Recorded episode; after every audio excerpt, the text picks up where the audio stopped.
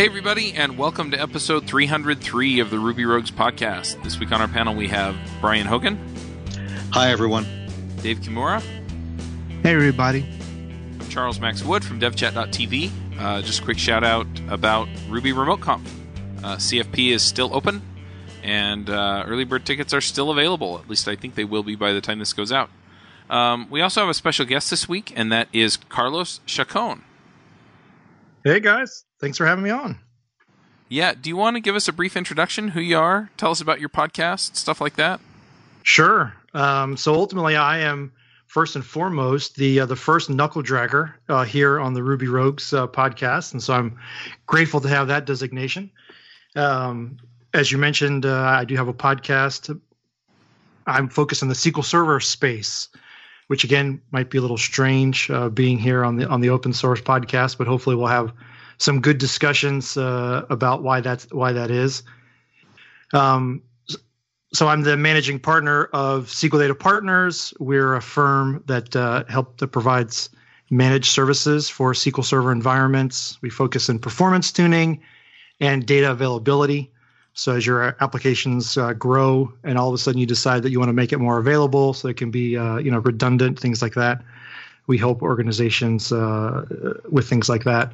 We have a podcast focused on SQL Server related topics, similar to this one, where we bring on guests and, and chat with them uh, about SQL Server topics called the SQL Data Partners uh, podcast. And um, yeah, so I'm, I'm excited to be with you guys today. Yeah, so uh, just to give a little bit of background, um, I met Carlos at Podcast Movement, and that's why I knew he had a podcast. that's right. So anyway, uh, we we've been kind of exchanging emails back and forth, and I was like, you know what? It'd be really interesting to see how all of this interfaces together. It's also kind of funny to me yes. just because over the last week or two, um, I think I've interviewed like three people from Microsoft uh, for various shows. So it's like, oh, another Microsoft show. Um, there you go. It starts start stalking you, and uh, yeah. that's that's how that's how they take you over, right? Yeah. Uh, which reminds me, I should probably take another sip of my Kool Aid here uh, before we get. yeah. yeah, Chuck. I hope this doesn't become a trend. oh, this is all near and dear. This is this is all near and dear to my heart because the uh, the way I got started with Rails back in 2005 was in an environment that was all Windows, um, and I had to jump through all kinds of hoops to prove that we could use Rails in a, in a Windows environment on you know using SQL Server as our database, and so this all this all takes me back uh, because I remember using very early versions of the Microsoft SQL Server adapter for Rails and uh, and seeing how it evolved over the years, and it's just so this is just this to me this is very cool. Yeah, yeah. Well, it's just interesting you bring that up because in in preparation for the show and kind of looking at number one, how do people actually connect uh, Ruby to SQL Server? It there was a lot of angst uh, about that, and that idea or that you know the, the thought that I want to install Rails and get a data repository up quickly mm-hmm. was not really. It, there were several hurdles to get there uh, to connect to to SQL Server. You know, over the tried and true ODBC connection, particularly if you were coming from a Windows environment. Mm-hmm. And uh, and so I think uh, we may actually be, be getting into this a little bit later, but th- that uh, how that the the free uh, TDS and then Tiny TDS kind of came to be, and Ken Collins and his group making that available, so that now I think the connection to SQL Server is much much easier than it used to be. Yeah, yeah. It, it, it yep for for anyone who's whoever anyone who's ever lived through those those early days, uh, setting up a development environment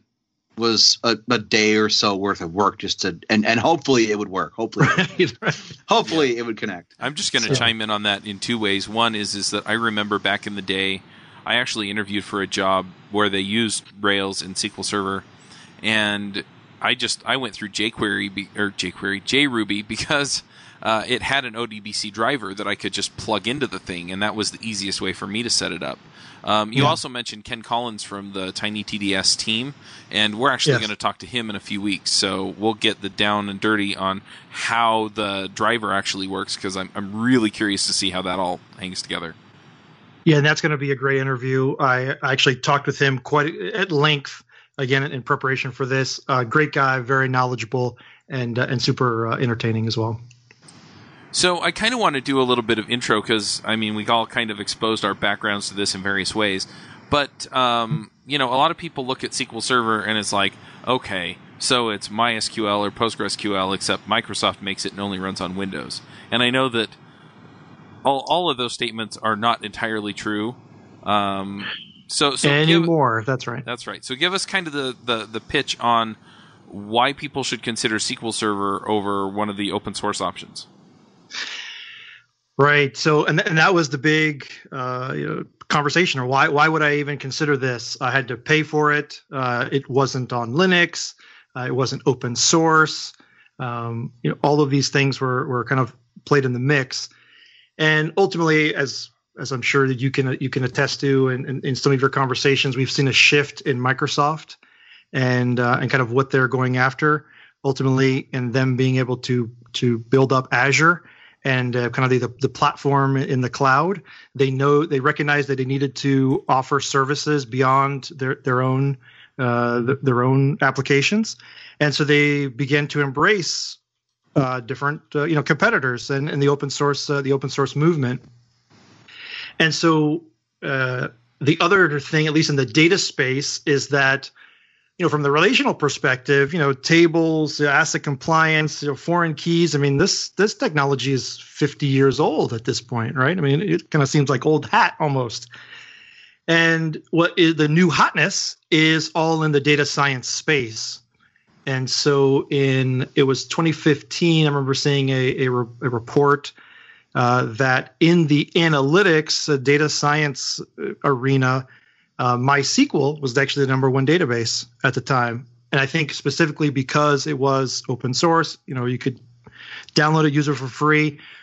I think a lot of people were just asking questions. They weren't necessarily using it in, you know, large enterprise ways, if you will. And so the, so they didn't want to have to make a big investment into being able to try to answer these questions to see if hey this makes sense to move forward. Let's let's you know let's blow this things up. Let's make it bigger uh, have people support it. So in 2016 uh, we have several versions before that. Uh, you know 2012 2014 2016 you'll see the, the release cycles have started to to get uh, much closer together. They've started introducing vnext um, as well. And so with 2016, they introduced several features that focused on this analytics space. And they made a big announcement with the with Service Pack 1. So there's a little bit of confusion. Uh, just to be clear, so when they announced 2016, all these features weren't available. But in the fall of last year, they announced Service Pack 1.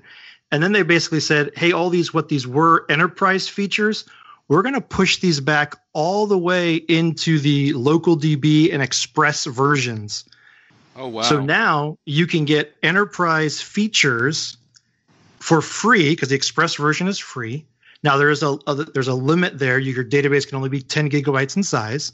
But again, that idea of I just want to test something, see if it works, right? Start asking some questions. Maybe I have a subset of data, those types of things. Now I have a, a an enterprise database architecture that has l- lots of great uh, analytics features inside that I can get uh, for free. And so that is kind of the play or the uh, what I hope you'll find compelling about now considering SQL Server is that as your database grows, uh, you're going to have better support. You're going to have all of these these whiz bang features um, that you might not have in some of the other the other environments. All right, so let me tee you up an easy one.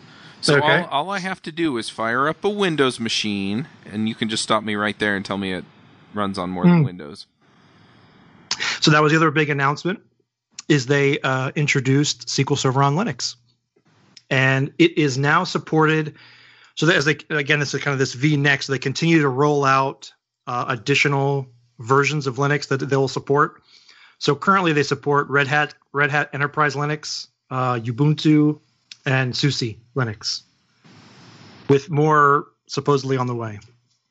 And is that just the Express version, or is that their full enterprise as well? Yeah. So what you'll get there, you you, so you get all the versions. What you're what you're getting, however, is just the database. So again, if you're if you're used to seeing it on the Windows version, you might be used to playing with different features. They're not baked in, but they're normally they can be installed or they're included with, if you will, uh, SQL Server. Things like the SQL Server integration services, the ETL component, or the SQL Server agent. Those things are not yet ported over to to Linux. So all you're getting is the database itself. Uh, you know, so the tables, you know, foreign keys, things like that. But then you're also getting all of the all those other features that are in the database, a la you know row level security, snapshot, partitioning, compression, in memory OLTP, all of those types of things are, are, included. And then from an availability perspective, if you're looking at like high availability groups or something like that, th- that's also supported as well. So lots of lots of neat things um, that are that are now available in the lower versions, um, so that you can do that, you know, analysis. That hey, let me try this out, uh, see what happens, and then as it as it grows, um, and you need to go to a different version for sizing or whatever reason, uh, you'll have a, a, better migration path, or at least Microsoft ho- hopes you feel that you have a better migration path there. So one thing that I'm thinking about with this is that um, if I already have an application and I've already set it up on PostgreSQL or MySQL, and I'm thinking, well, some of these analytics features look really nice and it seems reasonably simple to get that set up. You know, do I just migrate? You know, do I set up a second database and just store some of the data over there, or you know, set up some kind of connection so that it transfers some of the data over there, or, or is is yeah. there a way to use that? I, so, yeah, there are a billion and one different configurations, right, for your data, and we're seeing that even on the on the relational side, so even the MySQLs and you know Postgres of the world are are answering or having to field questions about well, what about Mongo, right? What about Elasticsearch? What about uh, you know some of these other you know JSON based applications or databases that uh, from a scale perspective seem to just be a lot, easier, right? I don't necessarily care about um, you know if I lose some data, for example, eh, no big deal, right? If I lose some YouTube comments, right, the world might actually be a better place, right? uh, in, instead of you know from a transactional perspective, is you know I deposit that hundred dollars into my bank, I want my bank to make sure that it sees that uh, and I don't lose that information.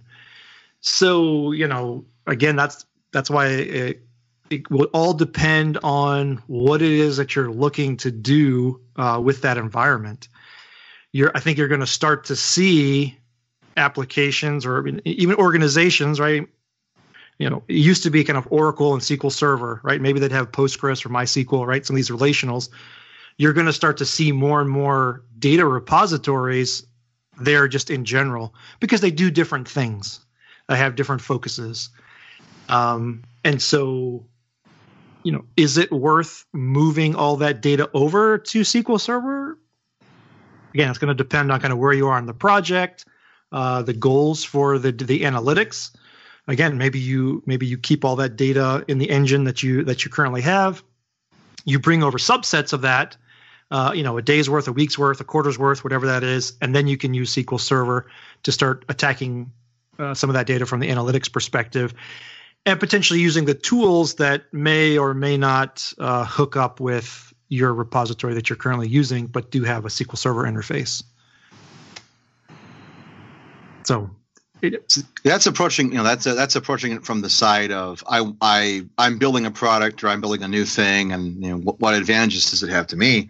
Uh, the other side of things is is a situation that, you know, that I was in where I wanted to use uh, my Ruby stuff, I wanted to use it with the existing database systems they had. I wanted to migrate systems over, oh, uh, sure. and just just and just being able just having this available, having this this, this database available uh, for exploration, having it available in the in the, the limited, you know, the, the 10 gig uh, 10 gigabytes database size is limiting for a, a, large enterprise application, but it certainly is enough for the for the Rails developer to get comfortable with it, to practice with it, to become uh, familiar with that database, just as if they were familiar with an Oracle database or familiar with a Postgres database, just right. because it makes you it makes the developer uh, more marketable.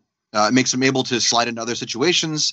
Uh, they no longer have to be uh, uh, necessarily worried about taking on a contract with an with an organization that, you know, if they're a freelancer, would they turn down jobs because they, that organization happened to use Microsoft SQL Server? This gives them uh, the ability to, to play around with it and see uh, that hey, it's not that difficult and it's it's it works well and there's some great benefits to doing so. Sure and then to play nicely in that organization. So you yeah. have to roll in and be like, "Hey guys, uh, thanks for all those SQL servers. I'm going to install my MySQL over here, and you know, you guys have to then support it or whatever." Yeah, yeah, that, that, that doesn't that doesn't really fly well in those kinds of organizations. Trust me, it doesn't it doesn't work out well to anybody's benefit. You can no, no, if, if you can if you can uh, a lot because a lot of times what I what I've experienced and and and someone else can chime in too, but what, a lot of times what I've experienced is that maybe you're maybe there is a new application, a new a new internal intranet application, um, but there's existing data in the SQL Server databases that you want to access, and so so you you kind of have two routes. One is well, come up with some kind of repl- replication strategy to export those to a to a MySQL database, and and that's really kind of a hard road to to go down mainly because of data integrity and the, the the the DBAs who are managing the enterprise databases really aren't that keen on exporting all that data out of those databases. Yeah, you're you're giving them another task that they then have yeah, to support. you're giving another task they have to support. They have to keep it up to date. What if their application doesn't work? What if it doesn't fail? Um, and, and so one of the things that we had always had success with was we we would run we would run like the bulk of the applications on the on the MySQL databases, but we would have another active record connection. We'd have some of the models actually talking directly to SQL Server views or SQL Server tables. Um, mm-hmm. And and you know, there there there are some really nice strategies out there for you know Active Record doesn't have to be connected to just one database backend. There are sure. lots of ways to connect to multiples. So it's a it's a great way to kind of extend it, especially again you know talking directly to, to people listening who are consultants. This really is a great uh, a great thing to explore to help you get into some of those um, more enterprise areas that are doing things with Rails because yeah. they often have bigger budgets and they often pay their bills on time. That's always nice. You know?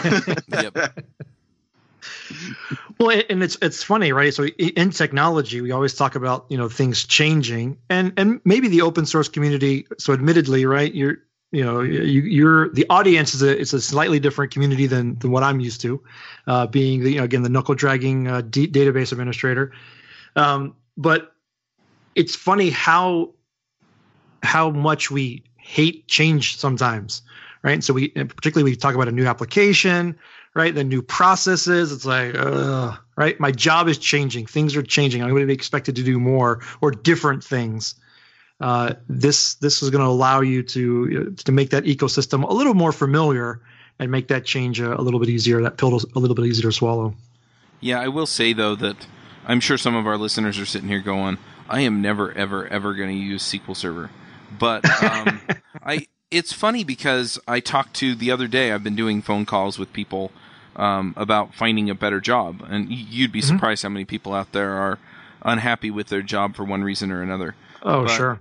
But anyway, um, I had one guy. He worked for a university that's you know it's a state-run university, and he basically said, you know, we use SQL Server and Oracle here exclusively, and it's you know mm-hmm. it's those large enterprise clients, you know, like Brian pointed out, that you know they're getting what they really want from these databases, and they have experts in how to run them because Oracle and Microsoft certify people on how to use them. And so, no, exactly. Um, well, and there's before and before you go on, there's another thing that I want everyone to understand, especially one of the things that was brought up early on is that oh, it, it's it's pricey.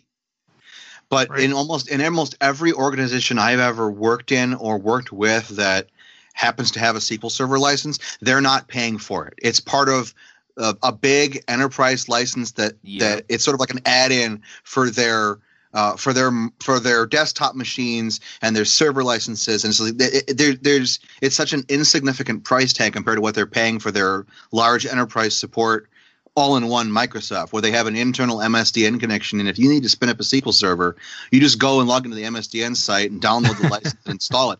So it so they're not on the same level as the open source guy who's like, well, but but MySQL is free or Postgres is free. To them, sure. SQL Server is free. Right. And that's yeah. the state of mind that I, that I, I wanted to make sure I interjected before you before you continued. So I want to make sure everyone's on the same page with that. For most of those cases where you're in those environments, especially universities and, and hospitals and those that, they're not paying for SQL Server. And not to mention, when you go to Amazon uh, RDS or Azure, the price is a lot more affordable. So you don't have to pay that bulk license up front. You can just use a hosted instance. Yeah, in that case, you're oh, essentially sure. paying for bandwidth and storage. And so if you don't have a 10 gigabyte instance, that's fine. You just pay for the two gigabytes of data you have in there. And so, yeah, it does becomes a, a lot more um, cost effective. But yeah, I was talking to this guy from the university, and you know, um, he basically we were talking about how do you specialize, and I'm like, look, there are a whole bunch of other organizations who are essentially doing what you're talking about, and you know, so yeah, specialize on the SQL Server stuff, and he's like, "Do you think there are companies out there that are doing it?" And I said, "I guarantee it, because if oh, yeah. if, if that's if that's their tool of choice and it's solving their problem, and they want to adopt Ruby or Rails in their organization because they see some advantage to it, you bet that that they're going to push it onto Oracle or SQL Server or something like that." And so, you know, sure. there there are people out there in these large enterprises that are doing exactly what we're talking about and I think the ability to be able to find people to support it. That pool is just much much larger uh, still. Right. So I'm, i live in Richmond, Virginia, and, and, Richmond is a big small city, right? Mm-hmm. And and so you know finding the expert level talent in the MySQL or Postgres is, I mean, not too many, right? You could, I mean, less than two hands probably in the whole city uh, that that are that are going to give you that. Whereas with SQL Server, right, there's just more there's more people. Yep. And the and the and I think just like so you know the the open source community. So having podcasts like this, I guess I can't speak. I don't mean to badmouth the other database platforms, right? As I again drink my Kool Aid here, but the SQL Server community is probably the largest and friendliest of the database communities available, and so that that ability to get up to speed or get your questions answered uh, is just it's just easier. Well, it's quite a bit more cohesive, and Microsoft puts on events that include stuff for those for SQL Server. So, you know, the training right. is easy to come by because you just go to one place to get it. Um, but yeah, so I, am curious. Um, just changing gears here a little bit because we've talked mm-hmm. about the community, we've talked about some of the capabilities. So let's say that I want to fire up a, a Rails app and I want to connect it to SQL Server. Um, is is there a good easy way to set that up? I mean, do I just apt install it on my Ubuntu server or pull down a Docker instance or uh, yeah, so I'm I'm going to point you, and which we'll make sure we have in the show notes. It's not so. In, actually, talking with Ken, he has been working with Microsoft. Uh, they they flew him out to you know, to get questions. They're they're looking at trying to integrate better in the Ruby community, and so they're actually going to be posting. Uh, uh, or on the website, they're going to have step-by-step instructions on how you can use Ruby and connect to SQL Server. It's not quite up just yet, but I'm expecting it. It will be it will be posted, you know, any day, and that's what I would point people to, uh, you know, to get started. Admittedly, I'm not a you know I'm not a Ruby guy, um, and so I think you know, for, for those kinds of questions, I would defer to Ken or you know the, the documentation that's there. But that should be that but that should be coming. There are other the other languages are out there. You know so the java node.js php python and r are currently there. Uh, Ruby will be coming here shortly. Yep. Yeah, the support for my or sorry, the support for Microsoft SQL has definitely come a long ways in the past few years. I remember a few years ago I was writing an application and you know I really didn't have many requirements and I was deciding what environment I wanted the database to be hosted in. You know, split between MySQL, Postgres, or Microsoft SQL, and I tried Microsoft SQL out uh, using some of the adapters available, and it just crashed and burned. I had so much trouble. But then about sure. a year ago, I tried it again on a different application where I, where we had an existing Microsoft SQL database and I need to get data out of there using a Windows service. So I wrote a Ruby Windows service to get the data out of there and then to push it over to another application. And that was uh, much, much more successful. So it's definitely come a long ways in even the recent years. So, you know, if you have been sure burned by it in the past, check it out again. It's it's funny because um, the the place so we we had we were successfully running rails applications uh, from t- uh, using the sql server uh, in 2005 all the way to 2012 when i left. And the people who still work there are continuing to run those those same applications now.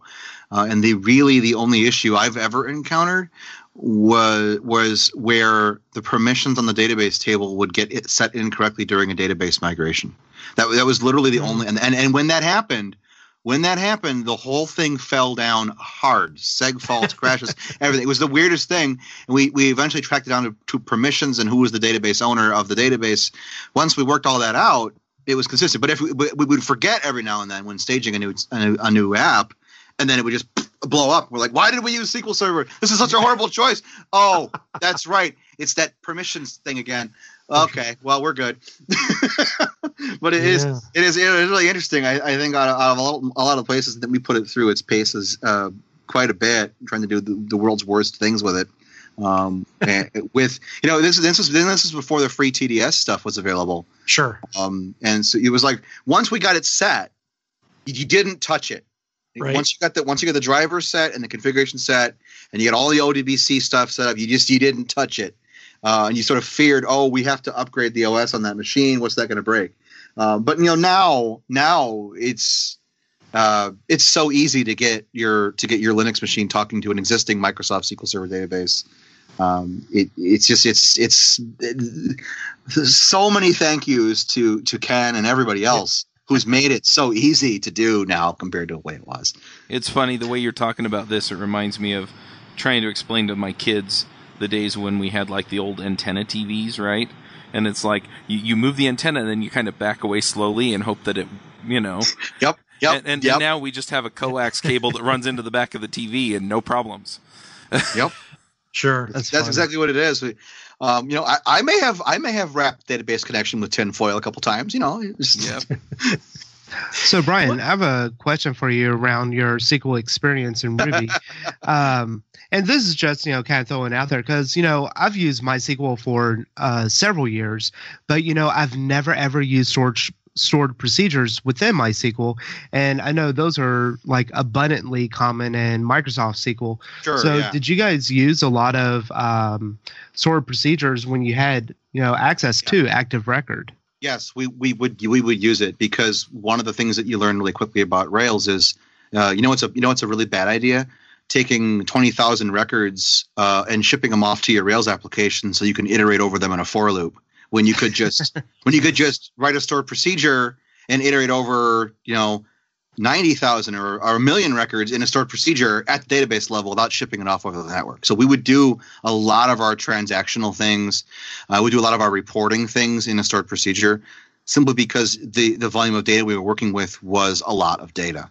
Um, I, I don't like the idea of stored procedures on a, on a programming level because I, I, it's weird to have logic in more than one place. Um, but that's easy enough to solve when you see just when you just see the value of wait why are we shipping all these records off when we could just do the do the calculations, do the do the logic here? Uh, and you saw you you reconcile the versioning with just put just put your stored procedures in your Git repository along with the rest of the code, and, and have a way to deploy those to your database server when you deploy the application. Um, but yeah, I, I, there are certain things where it it makes sense to just use Active Record, but there are these cases where it just doesn't make sense. So I'm not going to say always stored procedures, but I'm also never going to say never store procedures. Look for those those cases where it really made sense. We use the heck out of them. I mean, we wouldn't go to the point where we say, "Oh no, if we're going to get data from a table, we're going to use a stored procedure." That would that would be ridiculous and silly. Um, we would use a lot of views. Like I, I would use a lot of views and then make active record treat them as tables. I would do a lot of that. Um, but uh, definitely uh, stored procedures. The one thing I wouldn't use were triggers. I, I refused to use triggers because I didn't like I didn't Good like man. having I didn't like having to explain to people like, hey, you just insert a record into this database. I didn't like having to explain that there's secret stuff going on that you didn't rec- that you didn't notice. But but yes, absolutely, a lot of I would use a lot of stored procedures. It's funny. I generally feel the same way about callbacks in active records. So, and it's kind of the same thing. So, the two lines, the two camps, right, of the developer and then the, the data team. And if you're if you have SQL Server and you're, I'll say, lucky enough uh, to work with uh, you know a team that's kind of responsible for for the database, you know, take advantage of that. Um, yes, that was going to require some communication, right? Some some some interaction. Uh, I think your your your suggestion, you know, Brian, or your your point where you talked about the the database owner changing right? So yeah, from the database perspective, we was like, oh, best practice, right? Like I want to make sure that it's not a domain user or something like that, right? I'm going to change it to a, a local account that it won't get locked out, so I won't have problems or what or whatnot. As a database person, I- you know, I might not think twice about that. I'm going to need some some communication uh, to know that hey, you know, don't touch that. It's there for this reason. Uh, kind of getting into the stored procedure question, right, is kind of the, kind of very similar. And I almost kind of liken it almost like to, to dodgeball. Um, and, you know, so we're all geeks, and we you know we played do- dodgeball in you know in high school, and we're the last guy, and you know there's the you know we're the last man standing, and you have all the jocks, right? That you know that have you know the, the, the balls, and they're just ready to to peg us sometimes as a d- database guy we feel a little bit like that because we can spin up multiple uh, you know nodes from the website but here we are we're just a one database trying, trying to you know to, to get get all these requests you know dodge the balls if you will or you know get the data back and forth and sometimes we'll will handicap if you will the database and not let it use all the tools that are available to it to give us to let us have the best experience stored procedures is, is kind of one example. And again, I mean, so Brian said, you know, sometimes it works, sometimes it doesn't. There are some advantages to using the stored procedures. Not having the data move across the wire, you know, is, is a great example. Another one that I uh, f- routinely run across is uh, foreign keys, right? So Yeah. I think for a lot of time developers gonna be like, oh, foreign keys, they're a pain, right? They make me, you know, I have to think about the order in which I, you know, insert my data and whatnot. Well, you're going to Well- think about it at some point. You know, Yeah. you're going to think about it now when you're developing the application, or you're going to think about it later on when you're reconciling why some of your data is still hanging around and others of it is missing. you're going to think about, you're going to do that thinking. It's just a matter of when you do that thinking. Trust well, me. and and the other issue is is that active record kind of does its own foreign key magic, and so I, I see Yes. people basically use the the magical active record name for the field, and then they don't set up foreign keys in their database. And Right. I'm, I'm hoping you can explain why that actually makes a difference in your in your database beyond maybe just data integrity. Sure. Uh, So, and, and so data integrity is a big deal, right? And Brian kind of mentioned like, hey, you know, you, you can, uh, you you can try to put that into the application, but then you're you're relinquishing the rights the database has to to ensure that that you know the, the data integrity is there. Um, the other component is so, and I'm trying to think a, a good example but you start making some assumptions and i don't know if if there is a default folder uh, you know or default location. When i install rails i'm going to start making some assumptions about where things are right? So maybe Yep. my library folder things like that right?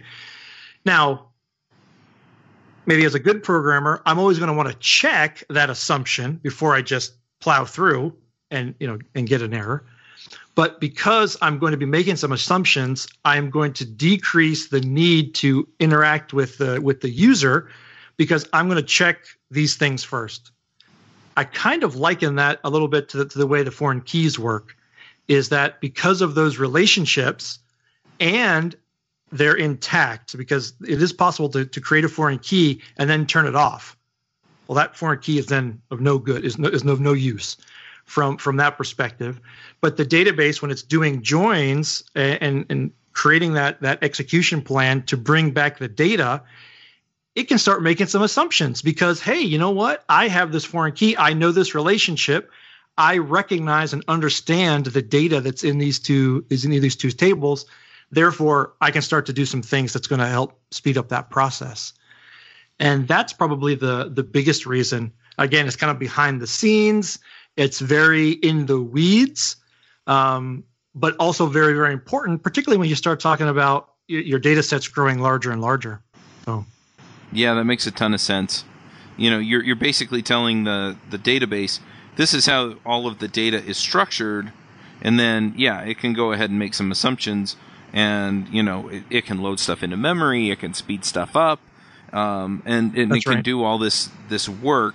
It's similar with ind- indexes for the same in the same way, right? Because you're telling it, I'm going to look things up by this, and so it pre- prepares itself to do all that work ahead of time uh, put it in you know places where like memory where it can access mm-hmm. it quickly, and then it just does its thing and it does it a whole lot faster.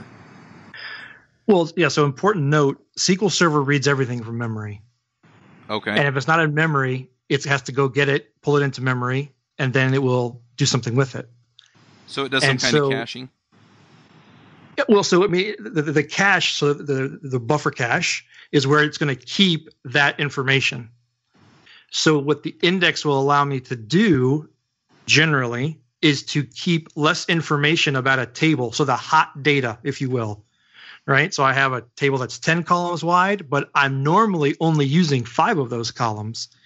Instead of having to keep the whole table in memory and available, I can only keep the five columns.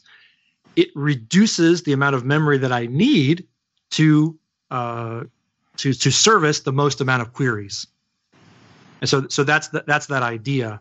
Um, I know a lot of times in in in, in uh, active um, active record has this option, you know, for optimistic locking, and I know I think that a lot of times developers probably rush a little too quickly to try to push that optimistic locking or turn that on mm-hmm. when they could probably spend a little bit more time thinking about their indexes what queries get run the most and again potentially engaging the, the data team engaging the data team to say hey let's let, you know can you help me out let's come up with the best mix of objects and, and give the best tools to my database so that it can then do what it does best and and then i can only get the data that i need things like that this is this is the the periodic reminder for all developers to no matter what database system you're you're using, go and learn about how it manages memory and how it manages queries and how its query cache works. Uh, sure. There's a lot of fun lessons to learn from that because all the all the databases sort of do that um, at, at, some level, and they all kind of do it differently. And they all run queries a little differently too. But if you've got a database, if you've got a database you're going to use for your app, learn how learn how it works and learn how to take advantage of the way that it works. You, you'll you'll find some wonderful ways to save some time. Yeah, exactly. And, and I think to, to that point, because the creation of index indexes beyond the initial, uh, you know, primary keys, you know, things like that, it takes time. It takes effort.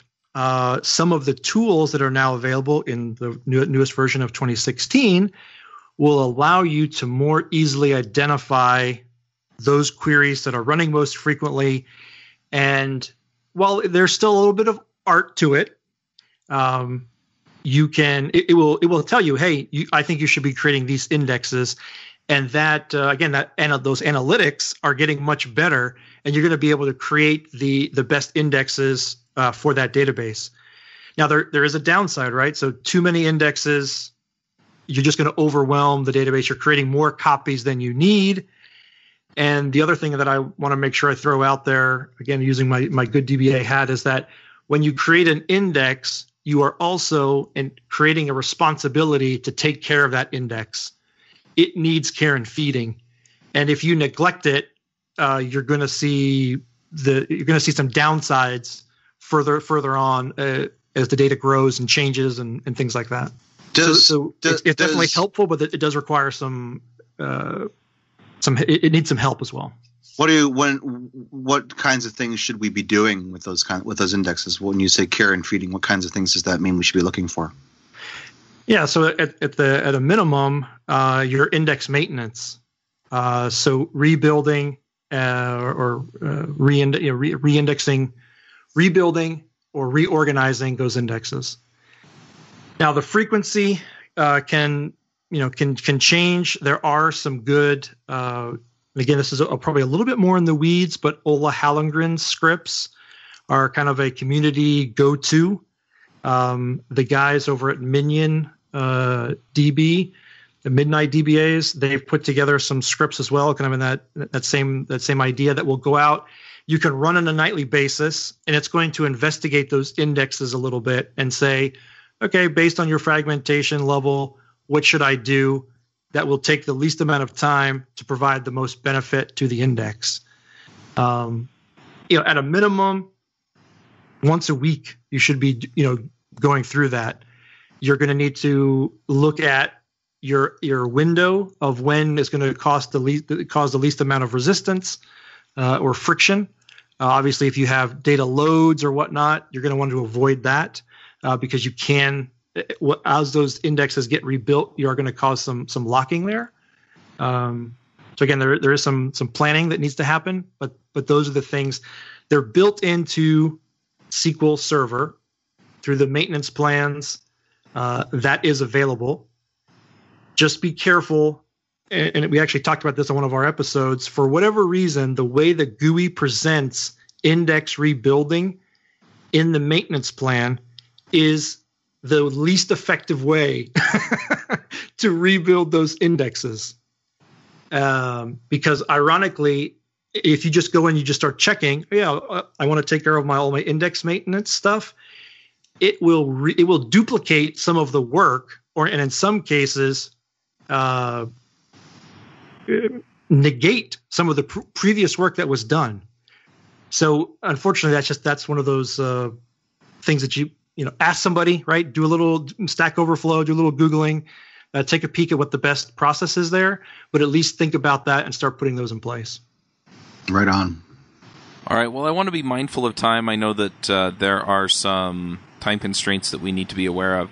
Um, one last thing that i want to go to with this is how do you actually put it into your rails app? Do you just is tiny tds the driver and does active record just know how to use that? Or is that something that we need to dig into with Ken in a few weeks? Yeah, so Ken's going to give you the best terminology there. The way that he kind of described that to me is that it is, you know, part of those those gems, right? Mm-hmm. And so as you you're, you're going to get active record, right? You're going to need free TT, uh, TDSD, and then you can install Tiny TSD, and that's going to give you the the connection there to SQL Server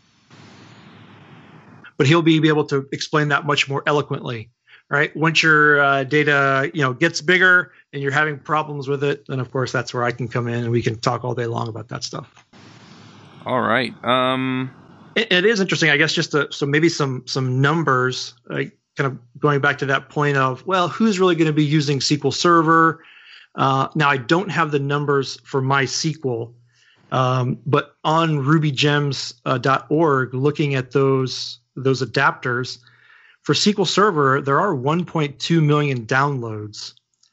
Uh, for Oracle, I think there was we were around like 400,000. Um, again, I don't have the numbers the numbers for MySQL. So, in my mind, that's a that's a significant number, uh, right? Of 1.2 million downloads of folks trying to use Ruby that are then going to be making those connections to SQL Server. Um, I'm I'm sure I'm personally responsible for about hundred thousand of those. Just trying to trying to reset up the stupid development machines. well, there you go. So you can still so knocking uh, ten uh, percent of that off. You know, we're we're still at a, still at a million downloads. Um, so uh, you know, again, there there are people using it. You won't be using it in isolation.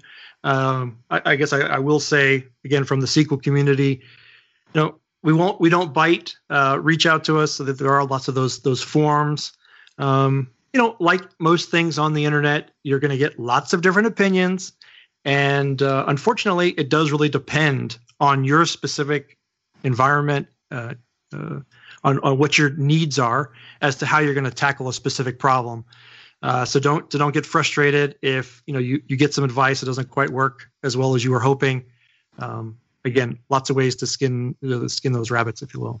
Yeah, I, I, would say one of my one of the things that I do miss a lot uh, from from the time I spent with with SQL Server was I, I I haven't used them in so long. They, they've changed the name of them, but they used to be way a long time ago called these things called the DTS packages. And we used a lot of them for doing imports. And I know they still exist, but if you have other kinds of databases you have to integrate with and you need to pull a bunch of data together into a database, the tooling that SQL Server provides, at least on Windows, is just is incredibly cool.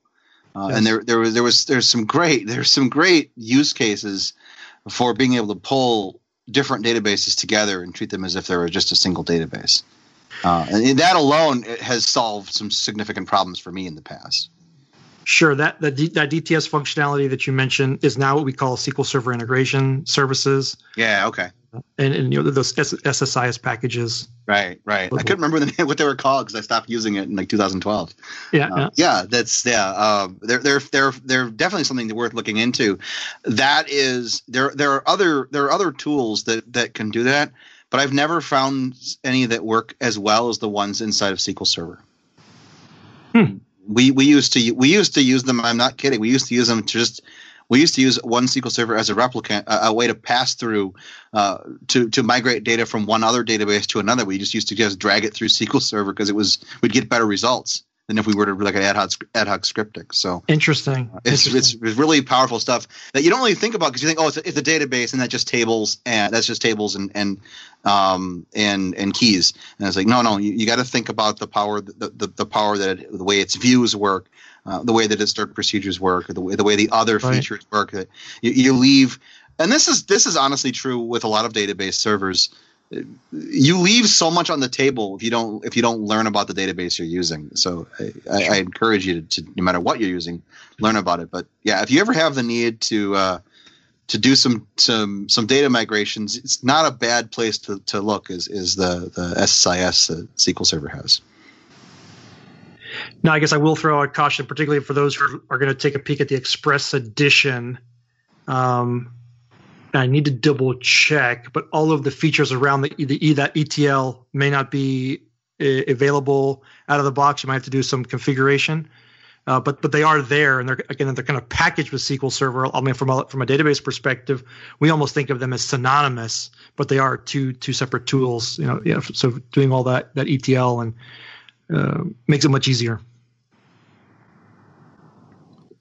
Super cool. Well, um, let's go ahead and get to some picks. Actually, before we do that, um, Carlos, do you want to just sure. remind people how they can follow you on Twitter or you know see what you're working on these days? Is, is the best place to go sure. SQL Data Partners or something else? Yeah, well, thanks again for having me on the program today. Uh, I, have really enjoyed it.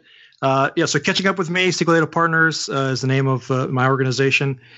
So I've actually put out a, another site as well. So Zero to SQL. This is something as, as, a site kind of dedicated for those learning the SQL language. Now you can think select star, right? So for, so from that perspective, kind of moving forward, um, you can you can contact me there. Uh, I am on Twitter at Carlos L Chacon, um, and uh, yeah, I'd love to uh, love to chat with you. All right, well, let's go ahead and do some picks. Um, Brian, do you want to start us off with picks? Sure. I just have one pick this week. It's a iOS application uh, called Launchpad. It's by Novation, and it's a music making application, but it's free and anyone can use it, and it's just clip based. Uh, it's a fun little diversion uh, that comes with a few wonderful, wonderful sample packs, and it's it's it's something something that anybody, even if you don't have, if you even if you don't feel you're creative, it's a really neat way to to put some music together. Uh, but I, it, the reason it, it, came front to mind is that my uh, my godson uh, who's he's just just close to two. Um, he his dad was looking for something kind of like that, and I thought, you know, that let's just try this, see how it works. And uh, the the kid can't put it down. So I guess I could say Launchpad is fun for children of all ages, whether you're uh, you know uh, a baby or you know a big kid like me. All right, Dave, what are your picks? Um, well, this week I have uh, more power tools. Yeah. So uh, I just got this uh, uh, framing nailer, like this DeWalt 20 volt thing. This this thing is amazing. Like just a power in your hands to like shoot a nail. It's pretty awesome. Um, and then oh popcorn boy. chicken is my second uh, second pick because that's what I ate for lunch today, and got it from Costco. Uh, it's a pretty awesome Perdue popcorn chicken. And then GitLab is my uh, real one, uh, my real pick. It is a self hosted, or you can use their online version, but uh, I have a self hosted GitLab version, and it's been pretty amazing. Uh, I love having my own hosted repository that I have control over, and it's written in Ruby on Rails as well. Um, and while we're at it, you know, I'll throw out Jira. I've been using Jira quite a bit lately, and just the whole um, Atlassian uh, product lineup you can get for like ten dollars per product for a one to ten user license uh, per year. So it's actually really affordable for a small shop, and it's really powerful. Nice. Um, I'm going to jump in with a few picks here. Um, my first pick is going to be um, just listening to soundtracks while you're working, um, I figured out that uh, well, I was I was looking to switch off of listening to podcasts while I work because I figured out I get a whole lot more done when I don't. Um, yeah, somebody's laughing. Anyway, so uh, so yeah, so I uh, I just started googling for um, good work soundtracks, and uh, there are a ton out there. There are a ton of them on Spotify. There are a ton of them that I can just uh, tell the Amazon Echo to pick up. And uh, anyway, I, I, super love that. Um, so I'm going to pick that. Um, a few. One other thing is, by the time this goes live, I'm going to have a couple of Kickstarters out there, and I just want to throw those out um, because I've I've heard a lot of people talking about uh, various podcasts that have shut down. One of which is Ruby Five. Um, so I've decided that if I can get enough support for it, that I will actually um, start paying for the research for and then putting together a show like Ruby 5. So there are a couple of things about that. One is is I'm doing the Kickstarter. If you want the show, then you need to go support the show on Kickstarter, and I'll put a link to that in the show notes. Um, I have to go set up the Kickstarter first, but by the time this goes live, it'll be live. Um, the second thing is um, I am looking probably for a co-host for that. Um, I'm going to ask the current panel of Ruby Rogues if they are interested in it, but if they're not, then I will also be opening up a um, uh, an audition. And so, um, anyway, keep an eye out for that as well. And finally, I, uh, I am really excited about um, this new tool that I found that I've been using to invite people to the show. It's called 17 Hats, and what it is is you can actually set up workflows for various people in various situations. And so all I have to do is add the contact to 17 hats and then add them to the invite them to Ruby Rogue's workflow. And then they get an email that says, Hey, look, here are all the details. Here's how you figure out when we're going to record. Um, you know, we'd love to have you on the show. And that seems to work out pretty well. So I'm really excited about that as well. Um, if you're in freelancing at all, it has invoicing options and things like that which I actually use for my uh, for the podcast sponsorships, and it integrates directly with QuickBooks. So it puts the invoice into QuickBooks, and then when people pay it, it marks it as paid and ties everything up neatly, and that makes my bookkeeper happy. So anyway, that's all really just awesome stuff that I'm using these days for a lot of this stuff. Uh, Carlos, what are your picks? Very good. So before I, before I get to my picks, I, I do want to say, or I guess second that idea of supporting the podcast. Now, obviously, the Kickstarter you know, might not appeal to you, but even giving feedback on the show, what you like about it, what topics you'd like to see, mm-hmm. all of those things, super important. Uh, you know, it, it can be a little bit challenging when you throw something out there on the podcast and you don't get much of a response, right? Do people love it? Do they hate it? Right?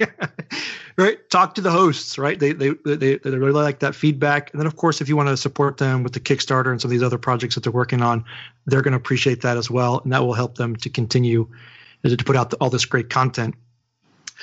So hopefully, our conversation has uh, at least you know opened uh, the doors to a few more SQL Server installations.